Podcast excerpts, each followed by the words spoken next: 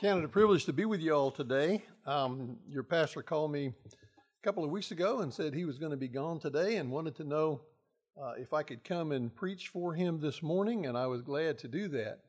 Uh, some of y'all I've known when I pastored Pauline uh, from for about 20 years, from 80, 84 until 2003. Uh, I was also in the mission rally. Uh, I took uh, the place of uh, Louise Wallace. Uh, members, her, her and her husband had been a secretary clerk, I guess, for as long as the association had been here, the Bartholomew Association, and I was, I got, I was privileged to take her place for a few years as a clerk, and anyway, so I've been around here for a while, but we came back to Pauline to Monticello in 2014. Uh, we left there in 2003, and I became the editor in chief of publications for uh, Bogard Press for Baptist Sunday School Committee, and was for I followed Bill Johnson in that job, and for 11 years I was there, and then we moved back here in 2014. I worked with the senior adults in Pauline Baptist Church, and uh, you know what is is funny now. My wife is not here, so I'll say this: that uh, she and I are 74 years old and um, when we were 36, I became the pastor of Pauline Baptist Church.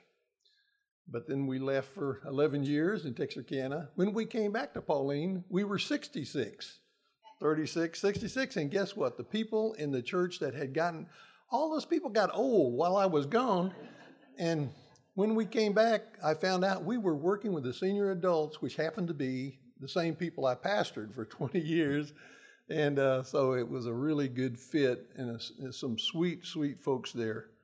And it's been a privilege to be connected with Pauline and with the Bartholomew Association, with Calvary. I know uh, Brother uh, Joel Meredith, especially. I knew I know I, he was pastoring here when I was here, and I know him very well.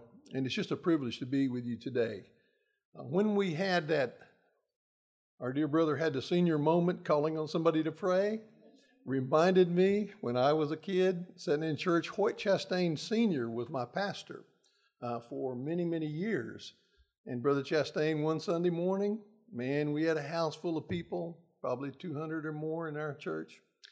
The four deacons came up to take the offering, and Brother Chastain said, Brother, brother. and then he said, Oh, Fraslin, you know your name. Lead us in prayer. so we kind of know what that's like. That sometimes it just like a watermelon seed. You put your finger on it and it goes somewhere else.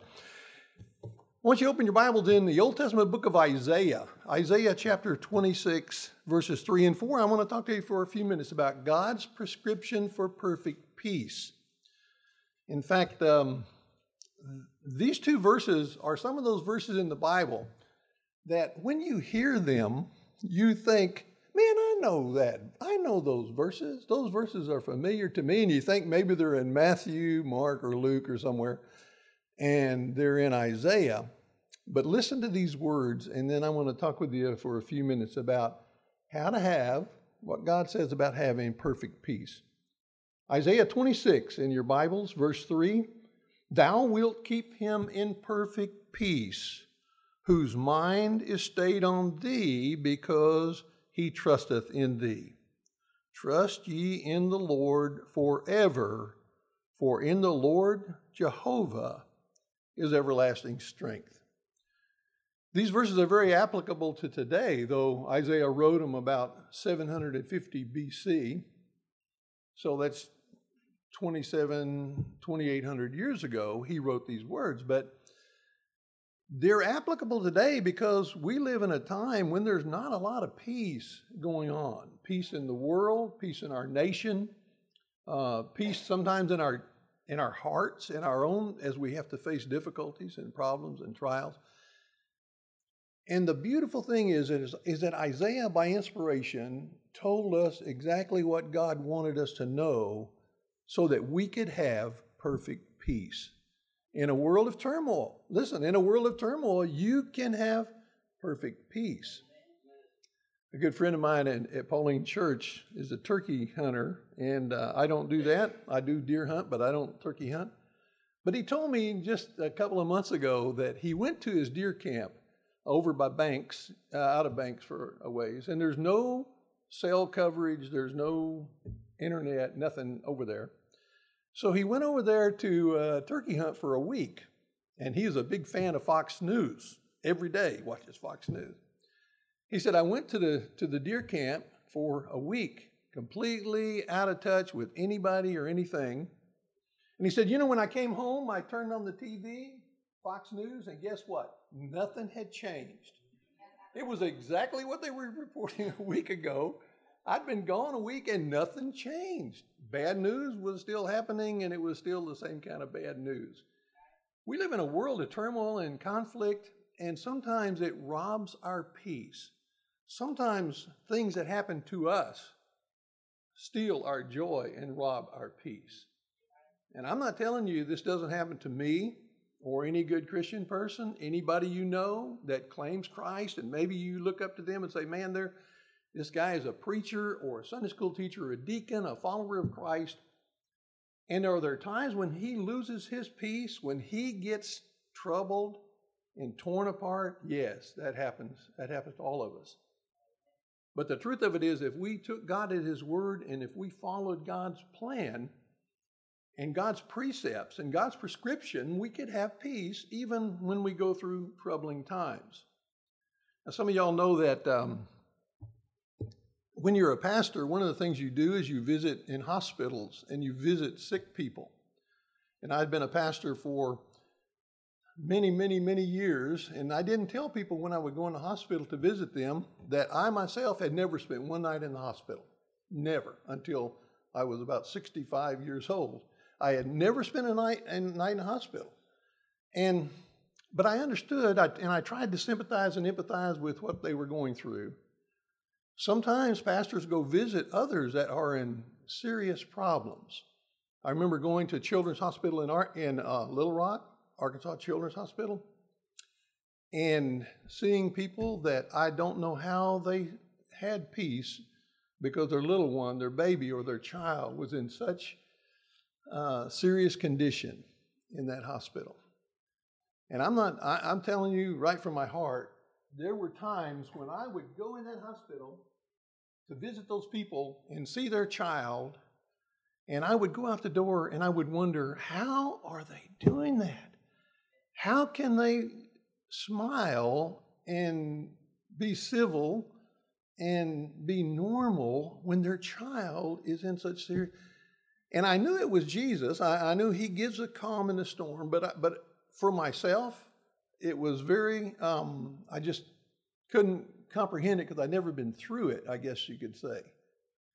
I pastored in the San Francisco Bay Area for eight years, and we had a boy who had leukemia and he was in the Children's Hospital in Berkeley, California, just north of Oakland. And um, his family was in our church, and I would go visit him every week.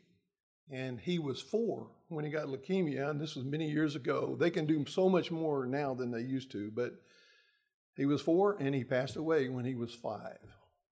And I would go every week to that hospital, and I would go visit that family, and I would experience the same thing. I had little ones. I had at that time um, three three little children, and when I would get out of that, I would go down the hallway and I would visit the folks. And then I would see other children that were struggling and other parents that were there. And man, I tell you, when I went home, I would hug my kids. and I, I would, now they didn't know what was going on, but um, I, I would just thank God that my kids were healthy. And I would think about those people that were going through such difficult time.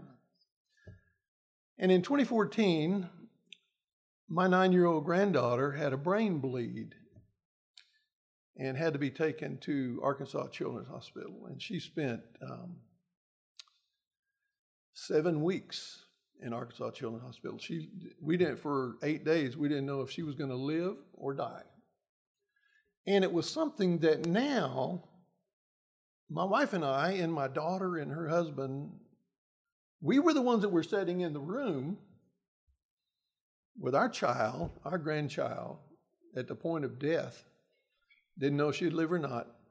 And man, it was it was altogether different. Listen, you know what was different? Was to have the peace of God that to be in that place and trust Him. You know, it's one thing to see it, it's another thing when you go through it and it really changes your perspective. And what I found was is that the sun came up the next day. People still lived and breathed and smiled and had, and God was answered our prayers and was strengthened our family during those times. And it dawned on me later that now we were one of those families that when somebody comes in, you smile at them and you greet them and you talk to them about other things, and life just kind of goes on because you have the peace that passes understanding that's able to keep you in a storm, in a difficult time, you know. So, I'm going to talk to you today for a few minutes about these things. There are three things that he mentions that bring perfect peace. And if you're in your Bibles, I want you to notice with me what they are. Look at the verses again. Thou wilt keep him in perfect peace, whose mind is stayed on thee, because he trusteth in thee. Trust ye in the Lord forever, for in the Lord Jehovah is everlasting strength. The first thing I want you to see is that there's a refuge that God offers, and that is the promise of peace. He promises to give you peace. He does it this way. See those words? Thou wilt keep him in perfect peace. Thou is talking about God. Man cannot keep us in peace. Yeah, he cannot give us peace. He may give us solutions. He may be a good doctor, or he may do other things to try to help us get through. But God is the one who can give us this peace that passes understanding, this perfect peace. And I love that Isaiah begins by, with the word thou, because thou, even though we don't use those words, old King James, old English, we don't use them, but, but I love it right here because it says, Thou wilt keep him in perfect peace. God is the one who gives you peace in the storm. Many of us here in this room today, I know many of you have known Christ and walked with Him for years, and you have been through rough times and difficulties and losses, and you have found that God can give you peace even in a storm.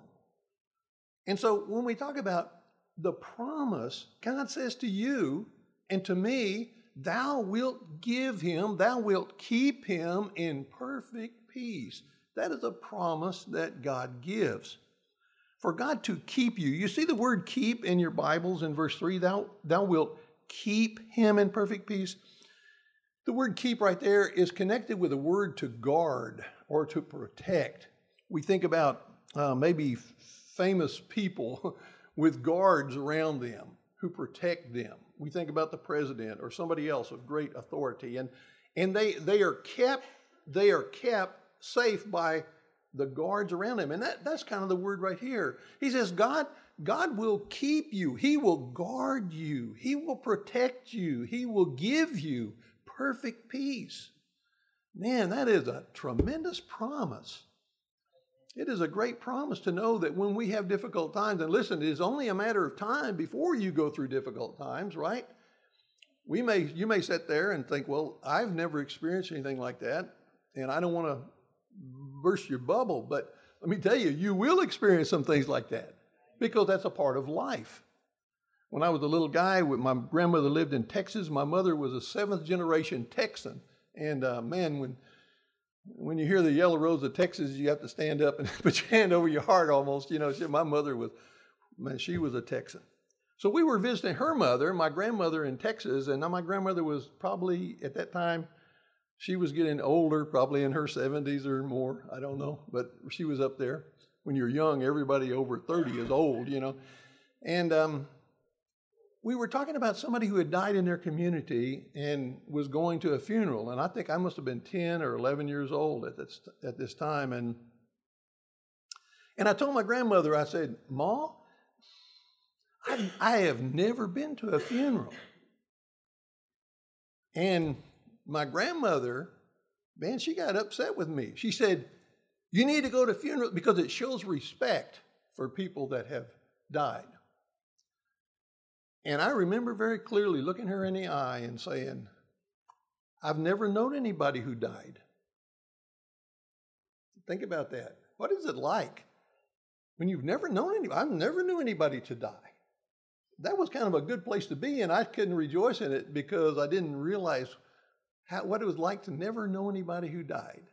But the older we get, the more we know of people who used to be here that are not any longer. They've, they've gotten older, they've passed away, they've gone on. And we've gone to their funerals, you know. So what I'm saying is, is that this is the path because we live in a sinful, broken world that we have to think about the fact that someday we're going to go through those times, whether it's sickness or loss of a job or, or loss of our house or loss of family members. We have to be prepared for the time when God will give us peace. Thou wilt keep him. You'll, God will guard him in perfect peace. Now, there's a beautiful little, another thing that I want you to see in this verse, even though maybe probably there's not many people here who speak Hebrew, right?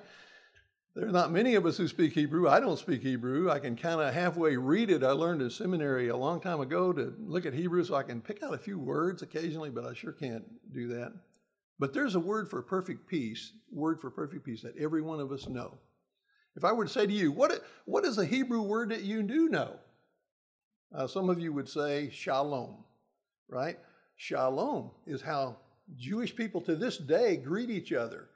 It's kind of like um, in Hawaii, you know, when they greet each other or some other place, they have the same aloha, where it means good morning, good night, hello, goodbye. It's the same greeting. Same thing with shalom means peace, right? Peace. Shalom. Shalom. The beautiful thing, he says, he uses that word two times. You see the words perfect peace, two words? In the Hebrew, it's also two words, and it is shalom, shalom, twice. And anytime the Bible repeats a word like that, it's, it means it's important. It's worth taking note of. In fact, when we see a, a, a, a redundancy or a repetition, it communicates intensity. When we read the words of Jesus in the book of John, do you know that there were 25 times Jesus said to his disciples and others, Verily, verily, I say unto thee. You know, and when you see Jesus say, Truly, truly, verily, verily, when he repeats himself, you better listen because he's going to say something important. And there are 25 times recorded in John when Jesus said, Verily, verily. And every one of those, next time you're reading through John and you come across that verily, verily, stop for a minute and notice what it is he's, he's fixing to say. Verily, verily, I say unto you, and man, there's something important. And that's just a principle of Scripture that a, a repetition of words means it's important. And so when he says, Thou wilt keep him in shalom, shalom, in perfect peace, Man, that is a great promise that God can give, and only God can, can give that. Now, I want to say something about peace. You can see it in, in verse 3 Thou will keep him, shall keep him in perfect peace. In the Bible, there are two kinds of peace mainly that we need to be familiar with. One of them is being at peace with God, and the other one is having the peace of God. Now, I know there's just a almost sounds the same, but it isn't. What does it mean to be at peace with God? Sometimes old timers will say to people who are even older, maybe looking at the end of their life, they will say, Have you made your peace with God? Have you ever heard that expression? Have you made your peace with God? Now, what they mean is they realize that in our natural state, before we are born again, before we are saved, we are not at peace with God because we're sinful people and God is a holy, perfect God. And in order for God to save us, there has to be peace between us. And so when, it, when the Bible talks about being at peace with God, he talks about that's what happens when you were saved. That day or night, whenever it was, that you confessed your sins to Him and you asked Him to save you, right then, friend, whether you realized it or not, you made your peace with God. God was now not the judge on the throne of judgment, he was your father and you became his child. And man, that relationship was altogether changed because you had peace with God. The peace was there. Paul talked about it in Romans 5 when he said, Therefore, having been justified by faith, we have peace with God through our Lord Jesus Christ. The way you can have peace with God, the way you can have when you're having turmoil, the way you can know that you're going to go to heaven when you die is to have the peace with God through our Lord Jesus Christ. Romans 5 3. When you come and confess your sins and you trust Him as your Savior, then Jesus Christ becomes the way you have peace with God.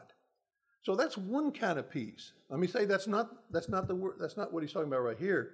He's not talking about making your peace with God. He's talking about having the peace of God that calms you, that secures you, that gives you strength, that gives you courage and grace. That's what he's talking about when he said, Thou wilt keep him in perfect peace whose mind is stayed on thee. The second kind of peace, the peace of God, is the kind that Paul wrote about in Philippians. You remember when he said in Philippians 4, some of you will remember these verses in 6 and 7, where he said, Be careful for nothing, but in everything by prayer and supplication with thanksgiving, let your requests be made known unto God, and the peace of God that passes all understanding shall keep or guard your heart and mind through Christ Jesus. That is having the peace of God. And Paul said, listen, this peace of God passes understanding. That's what people have. When you go to see them in the hospital and their little one is lying on at death's door and they have peace. You say, how can they be how can they be at peace? How can they be calm? How can they keep going? How can they keep breathing and keep living and it is because they have the peace of God that passes understanding. There's no way you can explain it. I have seen people, and maybe some of you have been there. I know you've seen people that when you go out the door, you think, I don't know how they're doing that. How can they keep going when they're having to go through such a deep valley? And many times it's because they have the peace of God that passes understanding. You can't even explain it if you tried. So that's what he's talking about right here. I think when he says, Here's the promise, thou wilt keep him in perfect peace. So let's look at the second thing, and that is the process. God offers a refuge, a promise, the promise of peace. And then he tells us about the process or the response he desires. So you say, well, listen, if God promises perfect peace, how can I get it? What's the process that will bring peace into my heart and life when I'm facing difficulties and trials? And he talks about this also. Did you see the latter part of verse 3? Thou wilt keep him in perfect peace, whose mind is stayed on thee because he trusteth in thee. Now, the process of having God's peace, the, of seeing the promise of God to give us perfect peace, the process that we receive it is kind of a two-step process. Did you see those in verse in verse 3? Thou wilt keep him in perfect peace. Look at this. First, whose mind is stayed on thee. So how can you have perfect peace? As a believer in Christ, when you're going through struggles, stay your mind on him. That's what he's saying. That will keep him in perfect peace. Who? Whose mind is stayed on thee. You know, whatever you whatever you choose to dwell on when you go through t- troublesome times will really determine whether you have peace or not. Because if you dwell on your problem, you're not going to be not going to have much peace then. I had uh, cancer uh, 10 or 11 years ago, uh, prostate cancer. And I remember when I was first diagnosed with it, um, I, I, can tell you right where I was. I was I was the editor in Texarkana. I was coming home from work and I'd had some tests and I was hoping that they would just come out. So the doctor would call you and say, "Well, there's nothing there. Just this." And I was driving home from work and I I turned off of Arkansas Boulevard. I was going home. We lived on Sanderson Lane. And I turned off Arkansas Boulevard and I was on Pinson Street. And I, my phone rang and I looked and it was the doctor's office. And I thought, hmm, I better pull over for the good news I'm going to get from the doctor. And what he had to say was not good news. Uh, he said, the biopsies will come back, you've got cancer, and uh, we'll make it, you're going to need to make an appointment. We're going to have to figure out what we're going to do. And I remember right where I was, I just, like I said, I just kind of pulled over to the curb and kind of stopped there so I could talk without distraction and listen. And then I had to go home and tell my wife what the doctor had just said. And I'm telling you, I was in, um, uh, my wife's father was Boots Madden, okay? And man, he was strong, big guy, you know. And my wife was, she kind of took after him sometimes. She, she would, you know, she's strong, you know. So I went home and I was moping around because I had cancer, you know. And she let me mope and gave me some kind of sympathy for about a week. And then about a week later, she said, You need to get a grip. All this stuff you've been preaching about trusting God, you need to practice it. because in fact, I'm going to tell you, my wife, I'm glad she's not here because I want to tell you what she said. She said, uh, You think you're the only one with that? People have that every day. You know, who do you think you are? You think you don't deserve to get that? And man, I'm, I was up equal to the task. I said, Yes, I think I do not deserve to get cancer. I'm a Christian, I'm a preacher. I tithe, you know, I go to church, I give my offering. Yeah, I don't deserve that. And that's when she said, No, people get it every day. We live in a fallen world. Cancer is something that's a part of the God's uh, judgment on this world. And you need to trust God and learn to deal with it, you know. Boy, it's terrible when your wife speaks to you like that. Um, when especially when you're the spiritual leader, supposedly, you know, and but boy, I'll tell you what I did is is that God um, provided for a good surgery, and so the surgery, and I go back, and some of you get, some of you men probably will have to go through that that I'm talking to right now, uh, back to keep track of stuff and how it's going. And but you know, the thing of it is, I kind of thought I didn't. I, I'm a Christian. I shouldn't. That shouldn't happen to me. No, that give, doesn't give you an exemption because you're a Christian. You won't get cancer or you won't have a heart attack, or something won't go wrong, or your kids won't get rebellious. I mean, that's no guarantee that you're not going to have difficulties. Here's the thing, though where are you placing your mind? What are you staying your mind on? You know the word stay right here. Look at it back in verse 3 whose mind is stayed on thee. The word stay means to rest, to lay something on it, uh, on a table or something you use for support for uh, sus- sustaining you. What does your mind? What does your mind dwell on when you're having difficulties?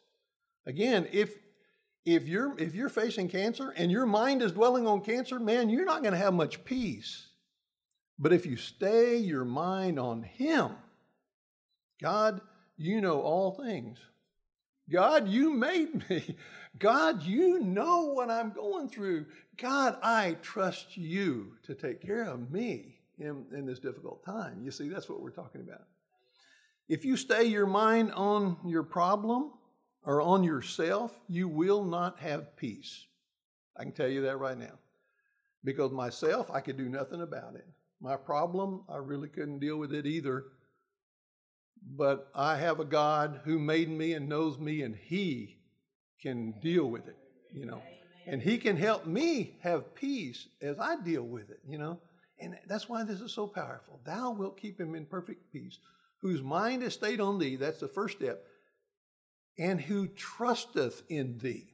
That's the second step. In fact, listen, whatever your mind is staying on is what you're trusting. You're trusting in that. That's why God said, Whose mind is stayed on thee because he trusteth in thee. I love the fact that we can trust God, the God who made you, who sent his son to save you, the God who in, in his Holy Spirit indwells you, can be trusted.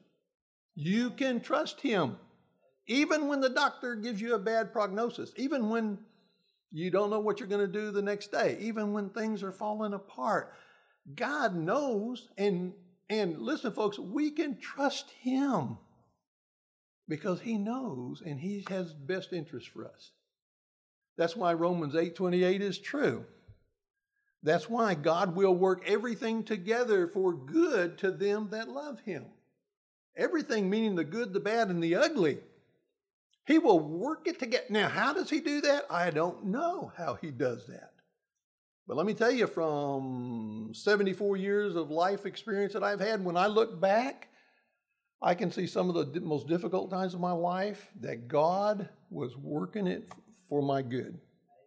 He was working, even through tragedies and difficulties, He was there putting it in a way that it was beneficial. And He can be trusted. Don't think God has abandoned you. Listen, friend, because you're having to go through these times, don't think He's left you. He's there. You need to trust Him. Just say, God, I don't know why this is happening to me, but God, I know you're my Father and I trust you. Right? That's what you do when you go to the doctor. You don't know what you've got or what to do, but the doctor that you trust, when he says, take this prescription and go home and do this and take this, why do you do that? Why? Because you trust it. He's got your best interest at heart. And so you trust what he says, you trust what he does and he may cut you with a knife if you have to have surgery, cut you deeply or something, you know. But, but you trust him. And so you say, well, he's got my best interest at heart. God is much greater because he is your maker, he is your Lord, he's your master. You can trust him. So the process, man, the promise of peace, yeah, God will keep us in perfect peace. The process, whose mind is stayed on thee because he trusteth in thee. And I want us to look at the third thing, and that is that the results God provides, here we're talking about the product. God offers refuge, a promise. He desires a response, and that's a process, the process of peace. Staying your mind on Him and trusting Him. So, what are the results? What are the product when this happens? He talks about this in verse 4. Trust ye in the Lord forever, for in the Lord Jehovah is everlasting strength.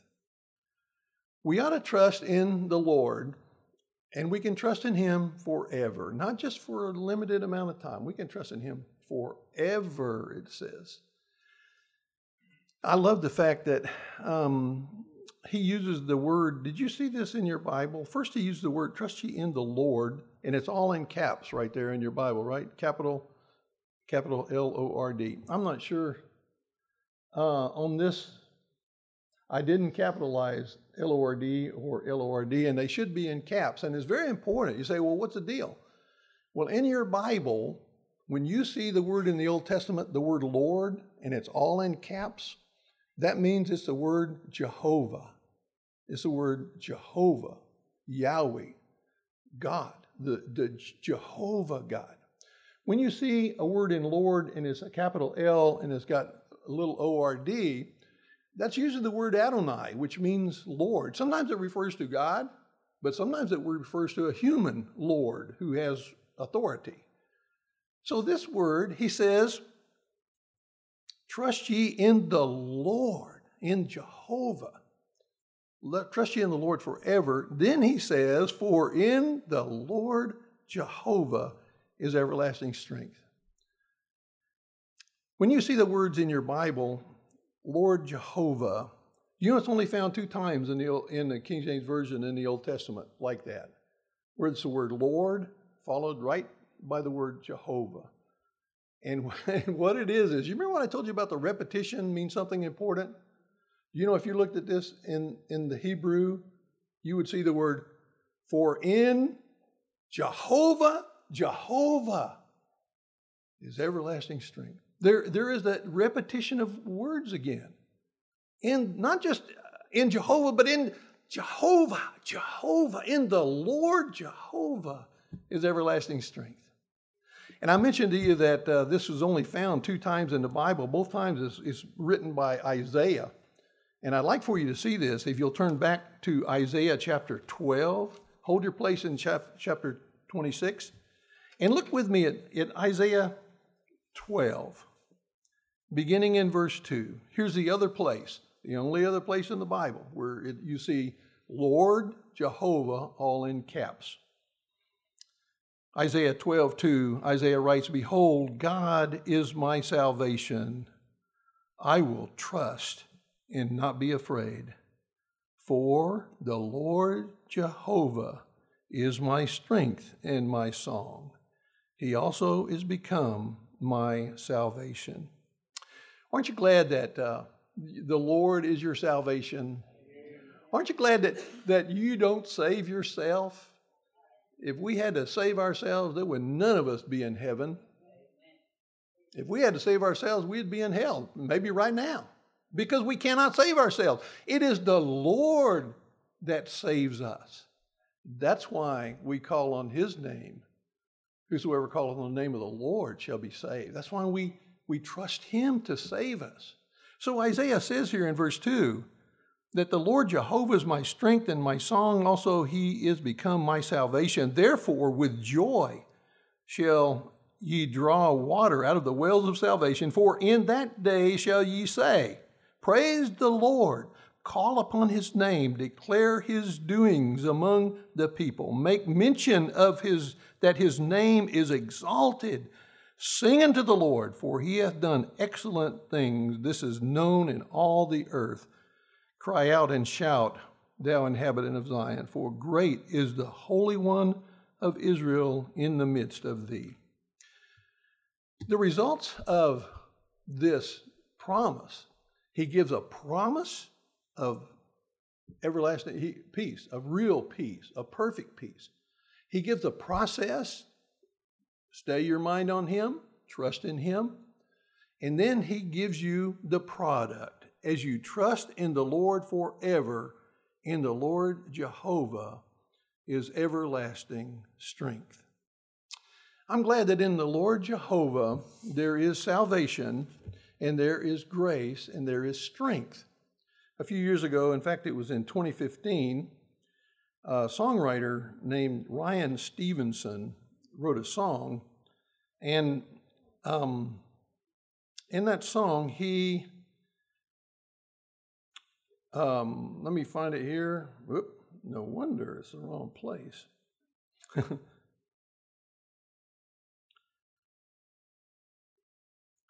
Ryan Stevenson wrote a, wrote a song, and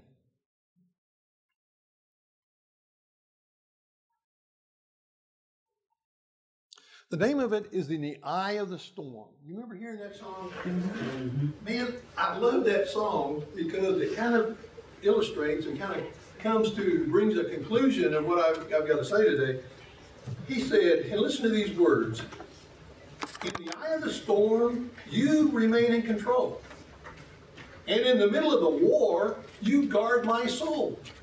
You alone are the anchor when my sails are torn. Your love surrounds me in the eye of the storm. When my hopes and dreams are far from me and I'm running out of faith, I see the future I pictured slowly fade away. And when the tears of pain and heartache are falling down my face, I find my peace in Jesus' name. In the eye of the storm, you remain in control. In the middle of the war, you guard my soul. You alone are the anchor when my sails are torn. Your love surrounds me in the eye of the storm. Amen. The third verse sums it up. When the test comes in and the doctor says, I've only got a few months left, it's like a bitter pill I'm swallowing, and I can I can barely take a breath. And when sickness steals my child away and there's nothing I can do, my only hope is to trust in you. Amen. I trust you, Lord. In the eye of the storm, you remain in control. And in the middle of the war, you guard my soul. You alone are the anchor when my sails are torn. Your love surrounds me in the eye of the storm. Amen. And that is literally true. And I love that song from 2015 because it reminds me that we'll go through storms, but in the eye of the storm, He's the one that holds us. Right. We can trust Him even in the eye of the storm. Amen. Why don't we stand together?